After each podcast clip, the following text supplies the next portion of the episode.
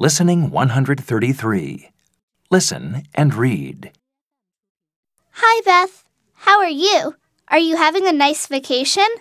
I'm having a great time in Mexico. The weather is great here. It's very hot and sunny. My family and I go to the beach every day. The beach is a lot of fun because you can do lots of water sports here. I'm going to water ski this afternoon, and my brother is going to windsurf. The food here is great.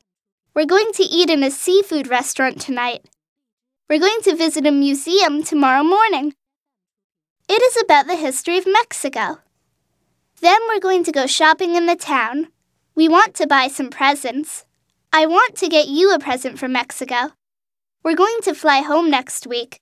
I want to show you all my photos. See you soon, Ava.